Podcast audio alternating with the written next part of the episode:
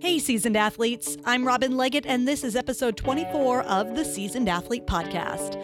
This is your home for inspiring stories and motivational advice from competitive athletes from a wide variety of sports who all share one common bond.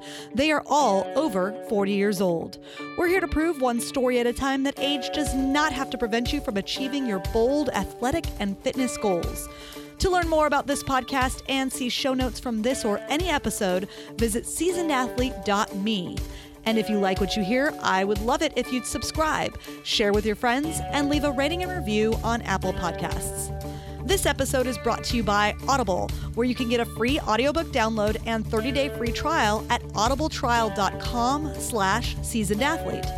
If your holiday plans include a flight or a long road trip, there's no better way to make the travel time pass quickly than by diving into a great audiobook. Audible has over 180,000 titles to choose from for your iPhone, Android, Kindle, or MP3 player, including some authored by previous seasoned athlete guests like Kathrine Switzer and Lita Petro. To get your free audiobook download and 30-day free trial, go to audibletrial.com slash seasonedathlete or visit seasonedathlete.me and click on Audible Trial on the main menu. Today's main interview is with the 2017 Olympic distance triathlon 45 to 49 age group world champion, Adrienne LeBlanc. But first, let's meet this week's Everyday Seasoned Athlete. The Everyday Seasoned Athlete segment is where we share firsthand stories from athletes who are over age 40 and represent a wide variety of backgrounds and athletic experience. My goal through the stories these athletes share in their own words is to inspire you to get out and try something new. Today's everyday season athlete is a listener who emailed me just to let me know how much she's been enjoying the podcast, which I thought was incredibly kind and just such a great thing to get feedback like that from a listener. But when I found out that this listener is a runner herself, well, of course, I had to ask her to be a part of the show. I guess there's just no such thing as passively listening to the Seasoned Athlete podcast, right? We're all seasoned athletes here. Anyway, I'm so glad she agreed because, as you will hear, she has such a beautiful way of telling her story. Let's meet Pamela Nemeth. Hi, my name is Pamela Nemeth. I am 59 years old and am currently an ultra distance trail runner. I've also done lots of road races and triathlons. As a pre Title IX woman, there wasn't a whole lot of encouragement or availability of sports for girls growing up. I discovered running in my early 30s after I had children. It was the perfect way to go out and have some alone time. This was before there were jogger strollers, so I was really alone and it was such a blessing. I discovered that not only did I really like running, but I was kind of good at it, and I qualified for Boston in my very first marathon that I did. From there, I got very involved with running and discovered a whole world of camaraderie and play. I went on to do triathlons for a while, and now, as I approach my 60th birthday next year, I've moved to California from New York, and I live in an area where there's just the most amazing trails, and I love running on trails. For me, ultra running is my temple. It's my opportunity for activism and kindness. It's my connection to the natural world, to my gods, goddesses, angels, and the divine. On the trails, I find peace of mind and connect with my wholeness. It has really opened up my life in so many amazing ways. My advice to people who would like to stay active as they age is keep moving in any way you can. And also listen to this podcast, The Seasoned Athlete. Seriously, nothing's more inspiring to me than hearing the stories of other older athletes. To hear a 95 year old runner talk about her race plans for the future, wow, that's really pretty inspiring. I am Pamela Nemeth, and I am a seasoned athlete. If you'd like to tell your everyday seasoned athlete story in a future episode, visit seasonedathlete.me slash everyday and tell us a little bit about yourself. And now it's time to meet this week's featured seasoned athlete, a woman who proves that with hard work and determination, you can start a sport in your 40s and go on to win championships. This is Adrienne LeBlanc. Hi, Adrienne. Hi, Robin. Are you ready to drop some seasoned athlete knowledge on our listeners today?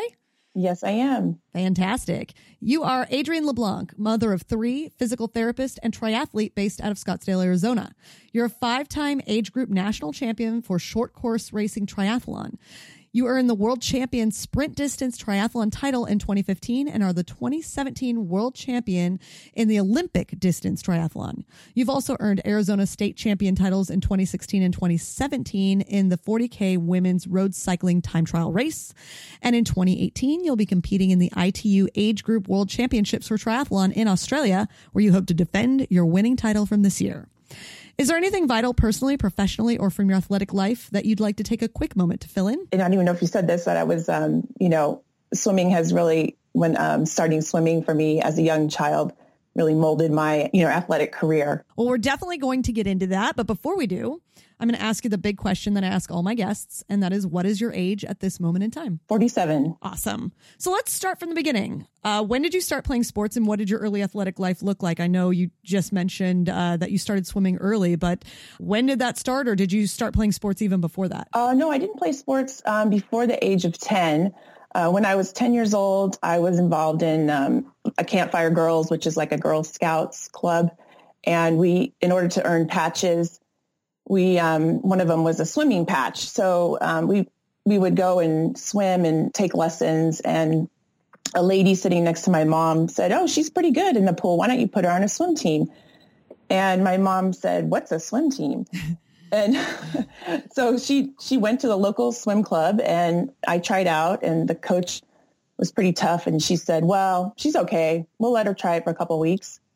And um, that was it. Then basically, I just fell in love with the sport and I progressed pretty fast at it. And I didn't stop swimming until um, the end of my college years, um, undergraduate school. So it pretty much was my life for a very long time. And I, I really enjoyed it. It took up a lot of time, but um, I wouldn't change anything about it. And the people I met along the way, the coaches, um, they really inspired me to compete and to dream and to achieve, to learn that you can achieve anything that you put your mind to. And if you work hard, you can achieve it.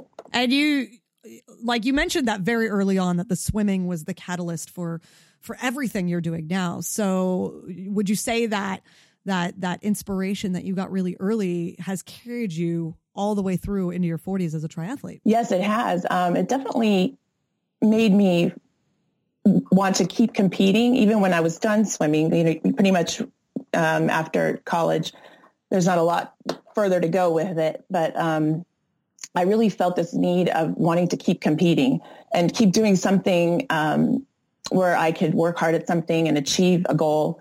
Um, I always had like a goal and I wanted to achieve something. So it was it was pretty tough for me to to be done with swimming because I didn't really have anything left in my in my mind to compete at. You know, besides I went to graduate school and things like that, but um, had a family, had kids, but I didn't really have that um, the kind of like goal setting physically competition things to achieve um, in that regard.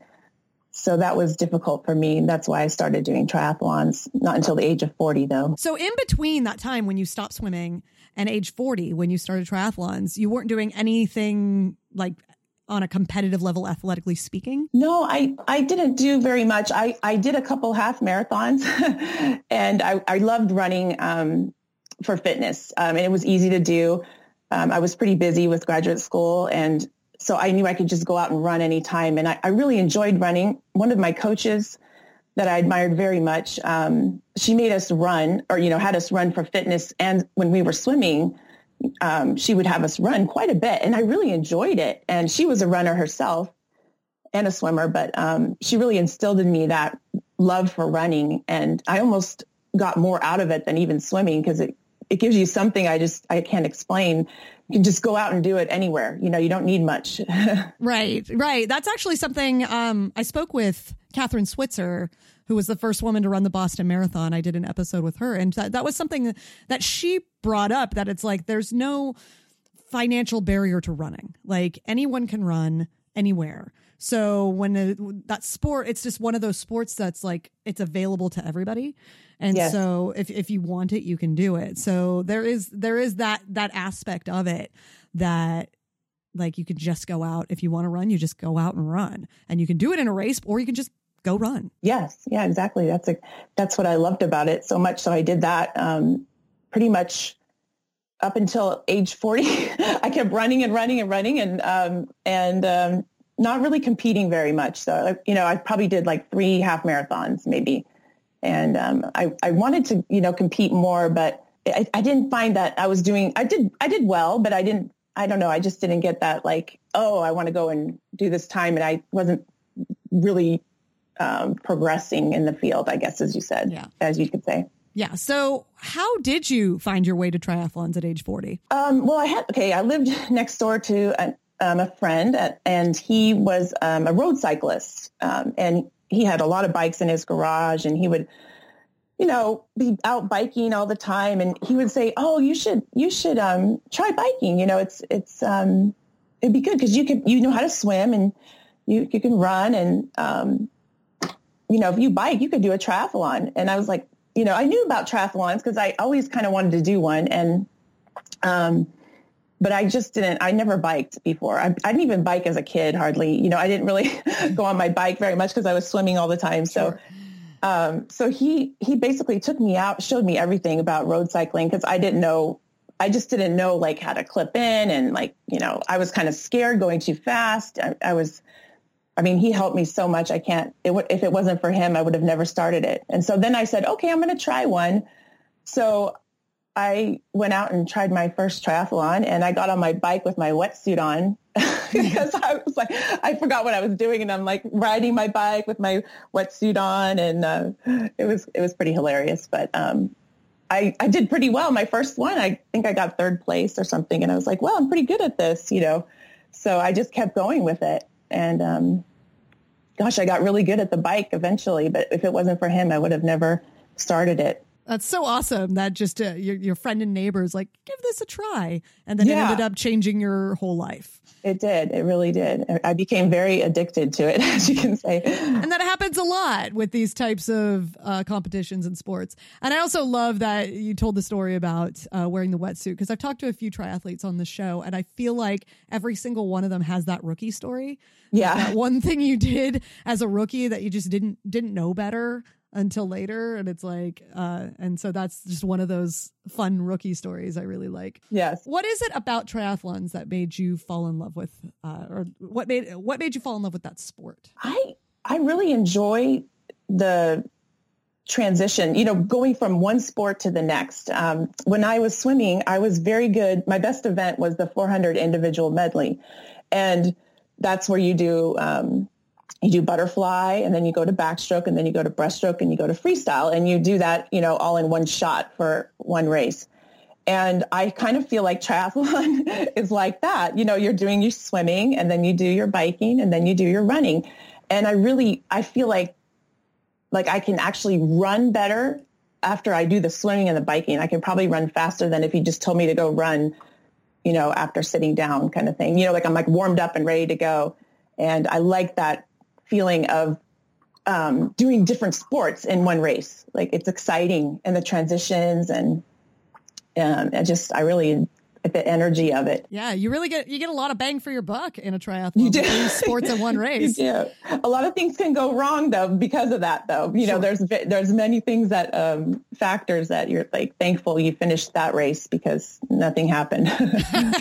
the smooth race, yeah. You're yes. you're happy when it's over because yeah, there's when you have three spa- three three sports, that's triple the number of disasters that can happen. Yes, it is. It's in so one race. Yeah. Yes, it is. Yeah. It's, and, and the bike is complicated. That's one thing, you know, because there's you got to have you got to have a bike and you got to hope the tires have air in them the whole time and make sure the chain stays on and things like that. So it's it's you know as we were saying the running is easy you can just go out and do it. Biking is more complicated. Yeah, with running only your body can betray you. Yes, yeah, exactly. Your your gear and equipment can betray you. Yes. So triathlon, um, for those who don't know, there's three main distances, right? Yes. So can you talk about four? Four. A, four. Yeah. Can you talk a little bit, really briefly, about the different distances and which one is your favorite and why? Okay. Um, there's there's a there's a sprint distance um, and an Olympic distance. There's a half Ironman and an Ironman. Ironman is a, a 1.5 mile swim, and then they do um, 112 miles of biking and then they go for another marathon, which is like 26.5 miles of running. Mm-hmm. So that's the that's the the main the the big you know Kona Ironman, and then half of that is of course the half Ironman, and that's very popular too. And then the Olympic distance is the one that is my most favorite, and that's like a quarter of an Ironman.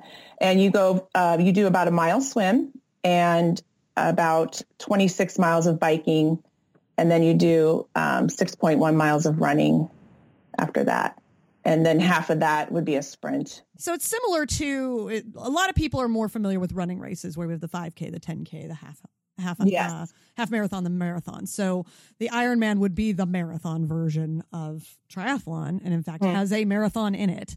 Right. And then uh, you know, then we go down from there. So a lot of times when people start triathlons, they'll start at a sprint, and that's kind of like the entry point to see if that's something you're into um, yes. and or something that might be something people excel at those short distances and then you kind of move on longer from there. So why is the olympic your favorite? Um, i think it's a good distance um, as far as you can go fast and you can go as i like to go as hard as i can. I, would like to just give it my all.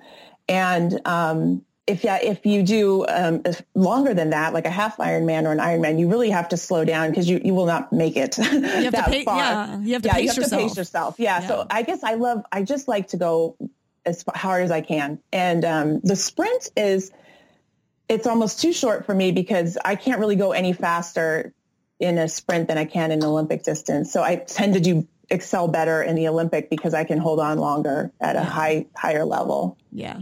That makes sense. So, sprint's yeah. sprint's over too soon. Yeah, yeah, it is. Yeah, and it's like I can't get going. I'm not really, you know, get going that fast. So, so you found your you found your sweet spot in that Olympic yes. distance. Yes, cool. and it's a 10k at the end, and that's you know that's fun to train for, and um, it's not as bad as a half marathon or a marathon at the yeah. end. That would be you'd really have to with time consuming too as far as training sure. um, and with a family and everything it's a lot. And i want to talk about your family and and the challenges that come from having a family of athletes because you do. Um, i'm going to get to that in a little while though because first i want to ask you some questions about the entirety of your race career.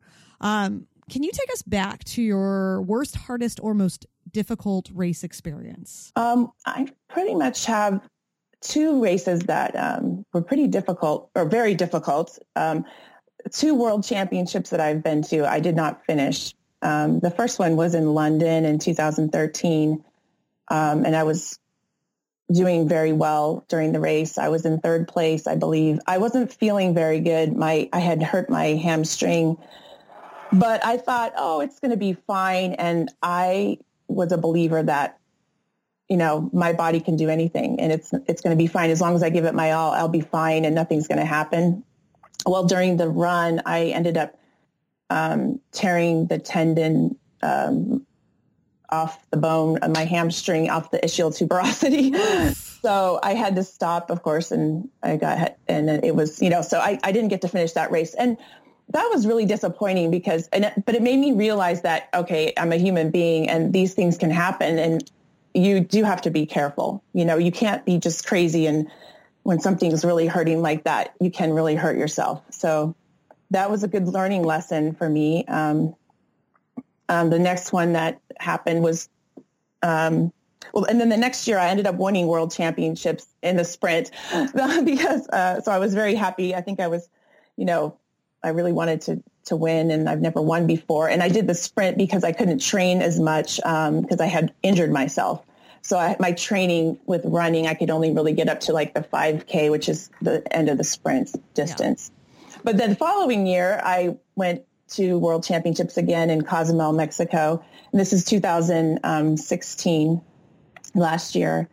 And um, it was very warm there, very humid. It was it was like 90% humidity, I think, and it was 90 degrees. And it was later in the day. We were my wave. They put us in waves of age groups, so we were towards the end of the the race, which was around noon time, and um, I was winning the race by six minutes, and I had a mile to go to the finish line, and I I passed out from heat stroke and went into a coma for six hours, and I didn't um, even know what happened. But oh.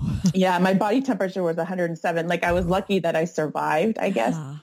But Yeah. um, then again, I see, I didn't realize that things can happen to you like that. so that was very disappointing. And, um, cause I was so close and I, I just wanted to, my goal, my dream was to win, um, the Olympic distance at world championships. I've never done that before. I did it this year now in 2017, but before that I had never, you know, that was a dream of mine. And I was, I knew I was winning and I was so excited. And then the lights just went out and I, um, I did learn a lesson from that, but it didn't, it made me um, want to keep going, though. Let me tell you, I was like determined. I'm like, I gotta not give up and keep going, and um, so I guess it was a good thing happened. You were able to fight for that redemption. Yes, I just find it so interesting because it's something I experience as well. The that whole just having that competitive drive in you and not wanting to pull back at any point and Yeah. really believing that you can push through and you train to push through but there are instances where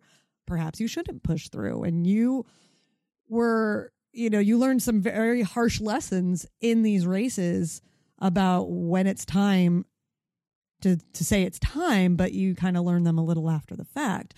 Yes. Um, can you talk about what you really learned from those two very different experiences that kind of led to the same lesson? What did you learn from that, and how did it inform you moving forward? um, I I guess I learned that you know anything can happen to you. I believe that before that, especially the heat stroke, that that would never happen to me. I would never be one of those people that pass out. I would never be one of those people crawling on the ground or, you know, doing, you know, I, I thought like I, I would know that that was going to happen. Like I would never let myself get to that point. But I, I guess everybody's human and you, you know, it happens. So that I did learn that I need to be careful for those things that you have to be aware of your body and um, what your body needs, especially during, you know, a very tough race and, and the conditions that are around you, if it's, you know, what the weather's like and things like that, or, or the course. Um, so that taught me, you know, a good lesson there. And as far as,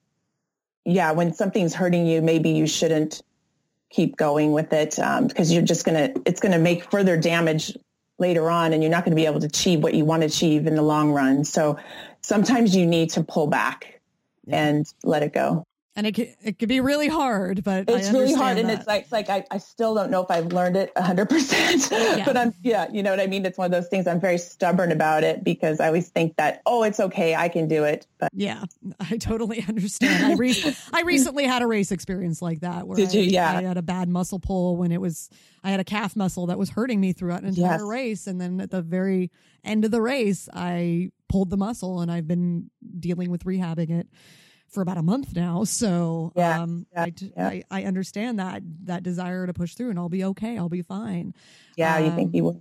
Yeah, and it's Yeah. it's not always the case. And in the the instance of the heat and in and of elements, you know, hopefully that informs you to at least have a preparedness level when you know that you're dealing with extreme temperatures and so that's def- that's definitely something that you can prepare for in advance and do your Yes. best to to work with um and hopefully not have that experience again because that sounds really scary Yes. um, but but uh but yeah sometimes it's you know hard to listen to our bodies as much as we know we should and as a physical therapist i'm sure you know you should and yet as a competitor it's hard to do that sometimes i totally understand Yes, I know that. That's, that's, I guess that's what it's hard to learn, but eventually, hopefully we'll learn it. yes for sure so Yeah. on the other side can you tell me about your favorite race experience I guess my favorite um, race experience um, has to be this last one I just did in um, World Championships, um, and it was in Rotterdam, and um, I won. I won my age group for the Olympic distance, and that was one of my that was one of my goals and my dream to win World Championships at that distance, and. I guess that's, you know, you always say, oh, your favorite race was the one you won, but it, you know, I, for me it is. I, I, I enjoyed, I enjoyed the race. It was, everything went very well. Um, I had my best time in my run there. I was under, I was 38 minutes in the 40K and the 20K, I'm sorry. um, for the six, I'm sorry, in the 10K. 6.1 mile, I'm getting mixed up here, 6.1 miles of running. And um, I felt really good. So, you know, everything went well that day for me. So it doesn't always go well, but yeah. that was, that was my favorite race. And I, and just like crossing the finish line and um, the, the feeling of, oh my gosh, I did it. I guess because the year before I didn't get to cross the finish line and there's been times where I don't get to cross the finish line at world yeah. championships. And I'm just so thankful to be able to cross that finish line. Um, so it was, that was my favorite race. Yeah. And, and being able to do it last year and win and PR when you couldn't do it the year prior, I imagine just made the whole experience even sweeter. Yes, definitely. That was, that's why I think that's it was definitely, and it was my, my, big goal of mine that I didn't know if I could achieve it, but I did. And I was just ecstatic. Couldn't believe it. Well, congratulations. That's Thank super you. awesome. So Thank what, you. you're welcome. Uh, so what advice would you give to someone who may be around your age, has entertained the idea of trying a triathlon, but may find it intimidating or out of their league?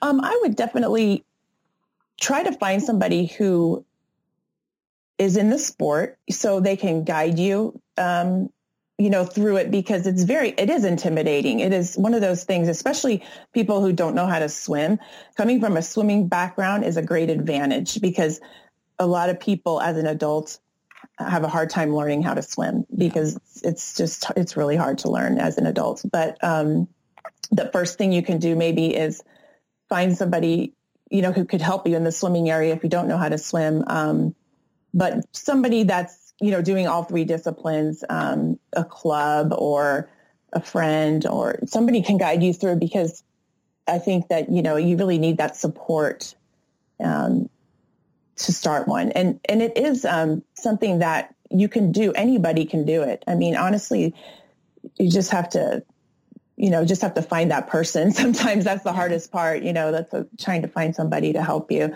um, get into it and um, even, you know, just borrowing the equipment and try, try something really low level like a super sprint or something that's not in a pool. You don't have to go in a lake or ocean, things like that. Yeah. Cause it definitely, I'm not a big swimmer. I can swim, but I'm not a big swimmer. And the idea of getting in the ocean with all of those people swimming yes. around me, like that's probably the most intimidating aspect of a triathlon to me, having never done one yeah, that's that's the hardest part for everybody. Some people who um, some some people who start in the sport and um, they try to go and do you know just do a, a race in the lake and like just a swimming race you know just enter one of those just to try it to see how it feels with other people around. And you know i always tell people you don't have to finish the race just get in there feel what it feels like the first time and then the next time try it again and try to finish the race eventually. But you know it's okay to get out and just just you got to almost warm yourself up to it because it is i think the swimming is probably one of the hardest things in the ocean or the lake with a lot of people around you because they hit you and yeah you know things like that so yeah and it's cool that there are races where you could do that in a pool so it's like you can yes, give that is. a try yeah. at, a, at a level that might be more more comfortable for you. Yes. Well, let's talk about running for a minute because um, some information you gave me that I actually didn't bring up in your intro is that you uh, are a sub one hour, 30 minute runner in the half marathon distance yes. at age, uh, your age 47. Yes. And I'm 43 and my, I would be ecstatic to run a sub two hour half marathon. I haven't done that yet. Um, I'm about, I think my PR was, is like two hours, 10 minutes. Um, so I personally want to know what advice you have for older runners looking to achieve a pace like that, or even just their own personal best, whatever that may be. Yes, I I think that um, I do have a coach, and he does help me with running. But um, as far as what I've learned over the years for running is, you you don't want to just run miles that are not quality miles. You know, you always want to be out there doing something and have a purpose. So I think less miles is better, but your miles that you are running should be quality miles. So for instance, like in what I probably only run three times a week and um, I'll do a long run on one day. And then the other day I'll do more of a tempo run, which is just running at kind of a moderate pace, a um, little bit harder than moderate pace for the whole distance that you're, you know, like say you're going to go out and run six miles um, depending on what, what you're training for. Um, for a half marathon, you'd probably be running a little bit longer than that, though, maybe eight eight or nine miles for a long run, or maybe even ten miles for a long run. Um, but then the other, um, and then for the third workout, I would do more of an interval workout, which is running really fast and then taking a break after and then doing it again. You do it multiple times. Um, so you run a distance pretty at a pretty high level, almost as hard as you can go. And then you take, um, you know, just as long as you ran, you take that rest again, and then you do it like eight times or something like that. So that's my, that's how I, that's how I do it. Um, so if somebody's trying to improve their time, I would look at what, what are you doing during your week for running? Like maybe make a plan, you know, like and try to figure out a way to um, improve your time. I think interval running is so important. It really it really improves your running speed and um, your ability to kind of hold a harder pace for a longer period of time. Yeah.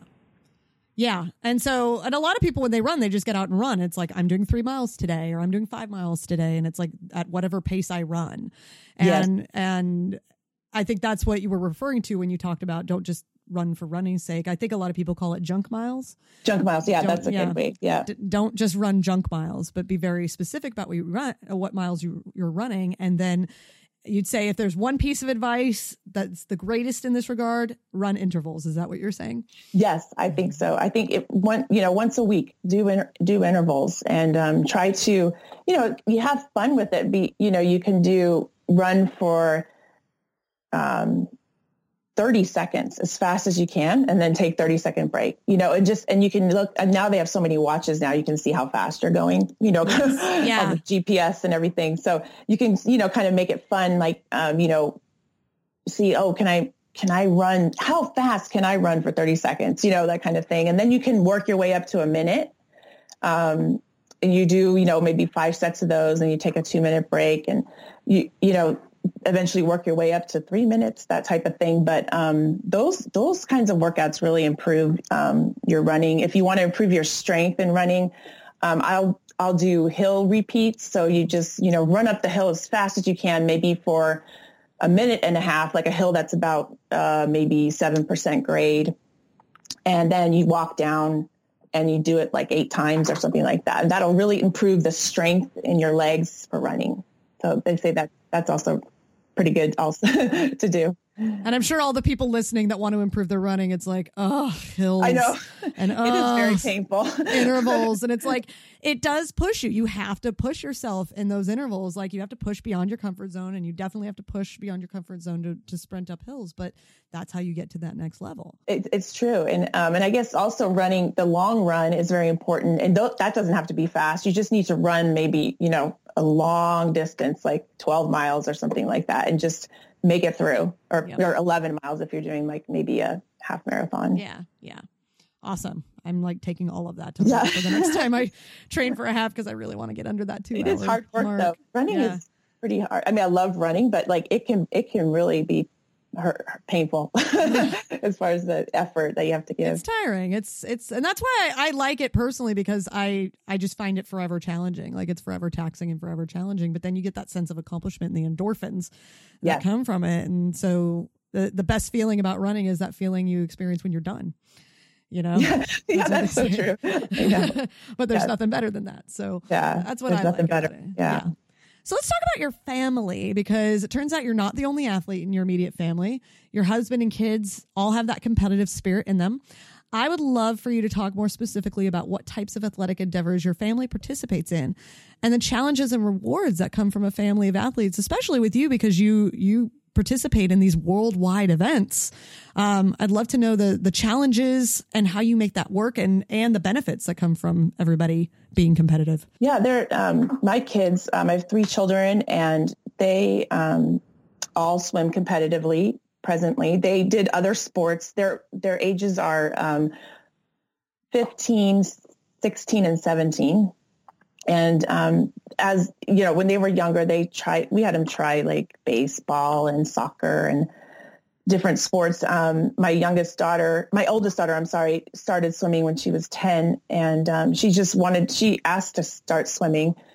Um, my husband and I were both swimmers, so we weren't we didn't want to push them in the swimming world right away because I was I know how hard it is and I didn't want them to be, you know, get into it too early at an age. So I wanted them to enjoy it. I didn't want them to be kind of burnt out by it. So started at age 10 and um, the rest of them kind of, the other two kids kind of wanted, followed through. They wanted to try it too. And they just fell in love with the sport.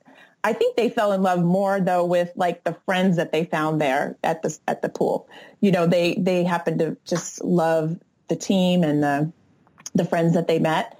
And that really helped kind of keep them in the sport in the beginning. Um, and then they, they also enjoyed, you know, the achievements that they got out of it. Um, so they're still swimming right now um, at a very high level. Um, two of them are at junior nationals right now in Iowa competing and missing school for that. But um, it is, it's challenging um, for them to, you know, they, they swim in the morning and then they swim in the afternoon and then they have school in between and they have homework. Um, so they have a lot of work to do, but it, it really gives them great time management skills. Um, so that's one thing. And then I, I usually train um, and compete on the side. I always try to make an effort to make sure I see all their races and um, try not to have my stuff get in the way of theirs too much but they do support me very much. Um, I go away at least twice a year to compete, and my husband is super supportive, and he'll you know take care of the kids and and take up t- time off work, um, you know, to help out if needed. He's my bike mechanic. He helps me with everything that I need. Um, he's always been, you know, he, he knows it makes me happy to compete. So I think, you know, they want a happy mom and my kids know that too. So they um, they're very they're very supportive. Yeah, and I I think that's cool that because you all are in the sport, especially you all are swimmers, you're a triathlete, you're all competitive, like you can sympathize and empathize with each other. And it's never it's probably never a situation where it's like oh i wish you wouldn't do this because everybody's doing it. You know there's a lot of families or spouses that maybe when you like triathlon's a pretty time demanding sport and if you're married to someone who's not an athlete or is not a triathlete, they may not understand the time demands quite as much, or it may take longer for them to really accept it and understand it. Whereas you all have been in this your whole lives, it seems. So it's like this is just a part of our lives, and we all we all lift each other up as a result. Yeah, it's true. You know, you know when the the times are when when you're down, it's you you know how to bring somebody up uh, you have a better idea of how to do that because um, I know what they're going through. Um, and when times are good, you know, you're you're just ecstatic for them. Yeah. when yeah. you know, and they and the feeling, you know, as you get more into the sport, um, to improve, you know, in swimming, it's all about improving your times against the clock. Basically, it's a very individual sport. Um, and as you get better at it, it, it's harder and harder to improve those times. And so the the joy that you get when you do get an improvement is unbelievable because um, you don't get that very often. yeah. You know, it's like it's like doing your PR. You know, like you just so it's it's a it's a tough sport, but um, it's it must be worth it because we people you know my kids keep doing it and I I do it, but it is tough because you don't get that reward very often. So yeah, but again, when it happens, it's even sweeter. Yes. Yes. yeah. So so what types of unique challenges or or benefits do you find that you encounter as specifically as an older athlete training and competing at such a high level? Um, I I find that you know I do not recover very quickly. So if I do something at a very high level, high quality level, a race or a hard workout, um, it takes me I don't know, five times longer than it did when I was 30 years old. I feel like to recover, you know, and I have to be super careful of that. I've been injured many times in the past and I know now I'm better knowing now that I need to, you know, I don't need to take a break, but I need to do an easy, you know, easy workouts after that or, or swimming sometimes helps me recover. I just go swim to recover. But that's the biggest challenge I have. Um, it seems like the recovery is getting, you know, harder and harder. Um, yeah. and, you know, and, and, and you just, I feel like you just have more aches and pains when you wake up. You know, you have to be really careful about or cognizant about stretching. You know, you just get tighter as you um, get older. I feel yeah. like I, you know, it's just, I think your stretching is important. Yes. Strength training is important because you just, you know, you get weaker too. Yeah. So you really just have to love and support your body when it comes to flexibility, mobility, and recovery and strength. Strength is super. I really, I, I, I'm a true believer in strength. I think that, you know, I do strength training at least twice a week um, diligently because it's. I think it keeps you, you know, injury free and um, stronger too. Because you know, just as you get older, you're just losing muscle naturally. You know, when you're younger, you just you, you can keep it on pretty easily, but as after 40, it's or 45 maybe, it's tending to come off just when you're sitting there, you know. yeah, you were you do have to work a little bit harder to get what younger people get more easily. Yes, but definitely. you still can get it. You still can can achieve these these great things, and you can still build and maintain the strength. You just have you have to work a little harder at it. Yes, I agree. So, when not competing, you practice as a licensed physical therapist specializing in pediatric care with a focus on neurological disorders such as cerebral palsy and Down syndrome. Can you talk a little bit about how you're able to help people with these neurological conditions move better and perhaps what you've learned from your patients over time? Um, yes, I help children, usually under the age of five. Um, they're I have a lot of kids or clients with cerebral palsy, so they're born with this. Um, it's something that happens during birth, lack of oxygen usually, and you get a wide variety of symptoms from this. So, um, teaching them mobility skills um, is difficult because they don't have the same. Their brain's not functioning the same way our brain is, as far as the muscles aren't getting the signals that they should be. So they're not moving in the right way. Um, that's optimal for walking and standing up, things like that. So they they have to learn compensations um, in order to move independently. So I help teach them that um, with a lot of strength training and repetition and teaching of you know movements that are more in a normal fashion. Um, it's a it's a it's a very challenging um, job because some sometimes you you know you you use the same teaching method for one child and it doesn't work with the next child and you wonder why and sometimes it's environmental and um, family related um, and sometimes it's not, and it, it can be frustrating. But um, I think um, I try to instill in them, you know, the my philosophy is you have to work hard at this. This is it's a cha- it's a challenge. It's going to be a challenge your whole life, and you're going to have to. You can you can improve and you can make your life better, but you're going to have to work very hard at this. And I work very hard at what I do, and I I just think hard work will pay off and I try to instill that in them as well. Do you think your life as an athlete and as a competitor has proved to be an inspiration to them as they face their challenges? I do think so. Yes, I I do. They do know what I do at, on the side as far as my in my background that I was um, an athlete also um, as a swimmer and um, I think just understanding that you know things are, don't come easy. You have to work at everything in life, basically, and they have to work a little bit harder at what they need to do. Um, so I think it does help them understand and strive, you know, to do that. It doesn't always work, but yeah. I think in the majority of cases, it does. It does help them. Yes. And uh, just on a personal note, I I'm a fitness trainer, and one of my clients, uh, it's an adult client. She has cerebral palsy, and so I I train her. Um, she has some mobility in her legs, and so we actually get on a recumbent bike, and I can train her on the bike. And I, I just, I was thinking about how she had told me that her favorite place is the pool because when she's in the pool, she can walk.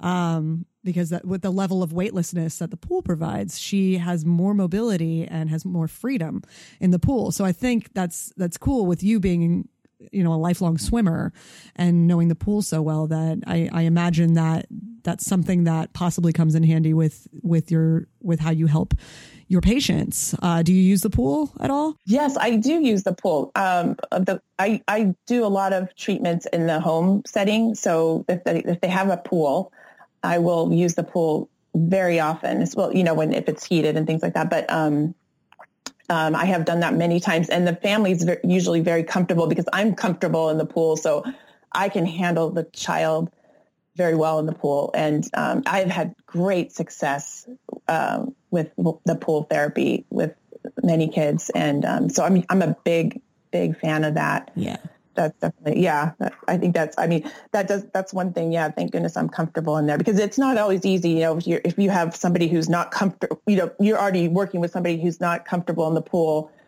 or can't move very well um, and so you have to you know if i'm comfortable then it tends to work out pretty well and then they that, and you know what i love about it also is that you know i'll do it at a young age maybe like age two or when they're pretty young and then they have a love for water, you know, like, yes. you know, they want to be in the pool. Like they love it. Like I always tell the parents, make sure you get them in the bath when they're really young, you know, just so they're not afraid of the water because you don't want them to be afraid of it. So I find that the, the kids that I have done that with, they, they just love the pool. Like it's like a treat for them to go in the pool. So that's what I've seen with my client. I think, I think she was put in a pool very early. And so that's her favorite thing is being, being in a pool because it just, it provides so much freedom for her that she doesn't always get to experience in her day to day life. So it's that, it's a cool movement. Yeah, it's a cool thing to start early and just to have that you know translate into adulthood. I, I believe so. Yeah, I think it's. I wish I, everybody could have that exposure that you know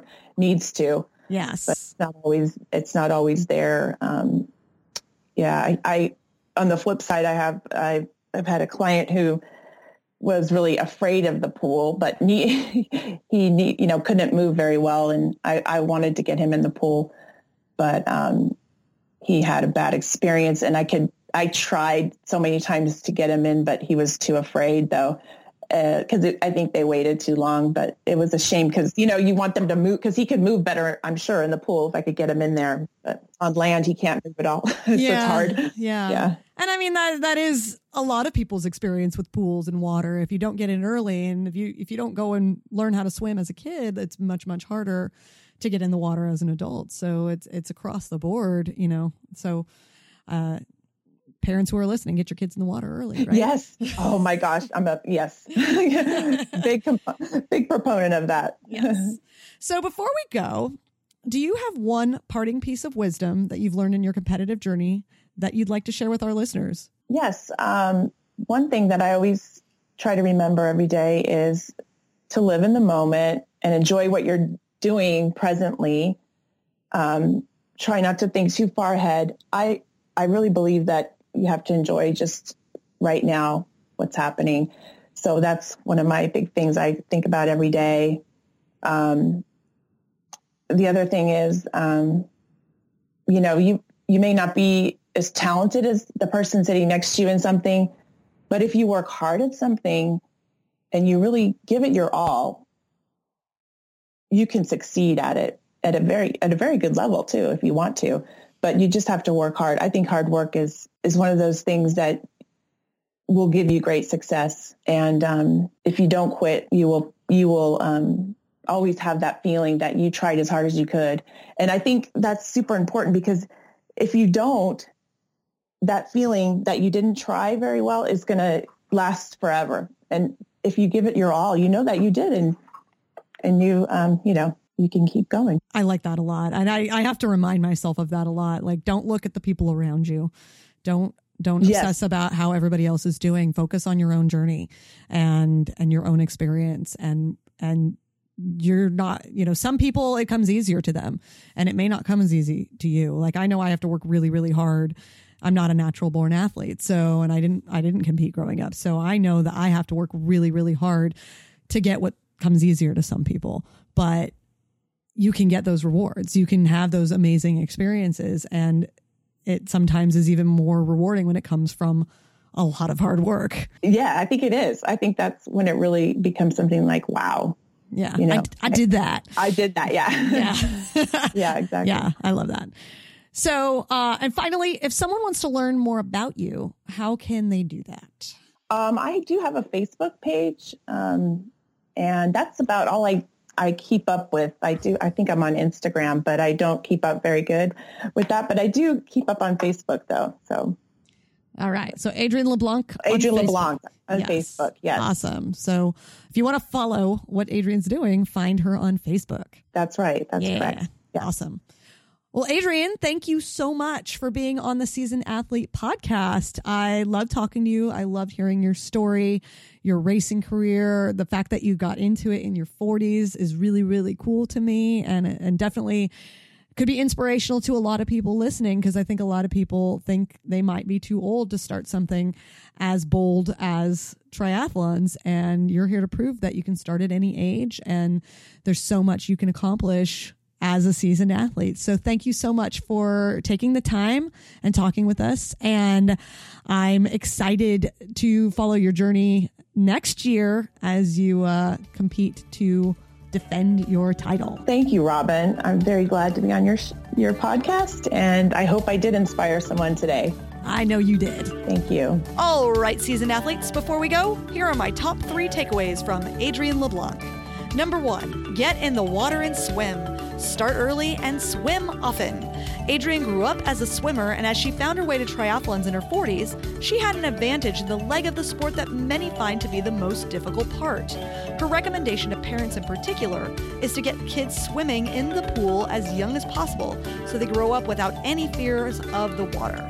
And as an older athlete, Adrienne uses swimming as a recovery tool to stay active in a low impact way after a tough competition. Number two, as an older athlete competing at a high level, Adrienne recommends focusing heavily on smart recovery, stretching and flexibility, and strength training. These are pretty much the big three of staying strong and mobile as an older athlete, but so many of us neglect this or push through the pain instead. If you work these three things into your regular routine, you have a greater likelihood of being able to perform at your best for years to come. And number three, live in the now and don't compare yourself to the person next to you. As Adrienne said so well, you may not be as talented as the person sitting next to you, but if you work hard at something and really give it your all, you can succeed at it. And maybe you can even become a world champion just like Adrienne. Thank you again to Adrienne LeBlanc. Thank you for listening to the Seasoned Athlete Podcast. The music you heard on this episode is from bensound.com. This episode has been brought to you by Audible, where you can get a free audiobook download and 30-day free trial at audibletrial.com slash seasonedathlete. Living in LA, I spend a lot of time on the road, and I don't have much time at home to get any reading in. So I love downloading books from Audible so I can listen on my commute or on the long drive to and from my weekend races. Audible has over 180,000 titles to choose from for your iPhone, Android, Kindle, or MP3 player, including some that have been authored by previous seasoned athlete guests like Kathrine Switzer and Lee DiPietro. Definitely check those books out, by the way, they are awesome. To get your free audiobook download and 30-day free trial, go to audibletrial.com slash seasonedathlete or visit seasonedathlete.me and click on Audible Trial right there on the main menu. Be sure to follow us on social, Seasoned Athlete Podcast on Facebook and Instagram. And hey, do you know of someone who would be a great guest on this show? Shoot us an email, seasonedathlete at gmail.com, and tell us all about them. Or if it's you, tell us all about yourself. Now go out there and embrace your extraordinary, my fellow seasoned athletes, because you know what? You so can.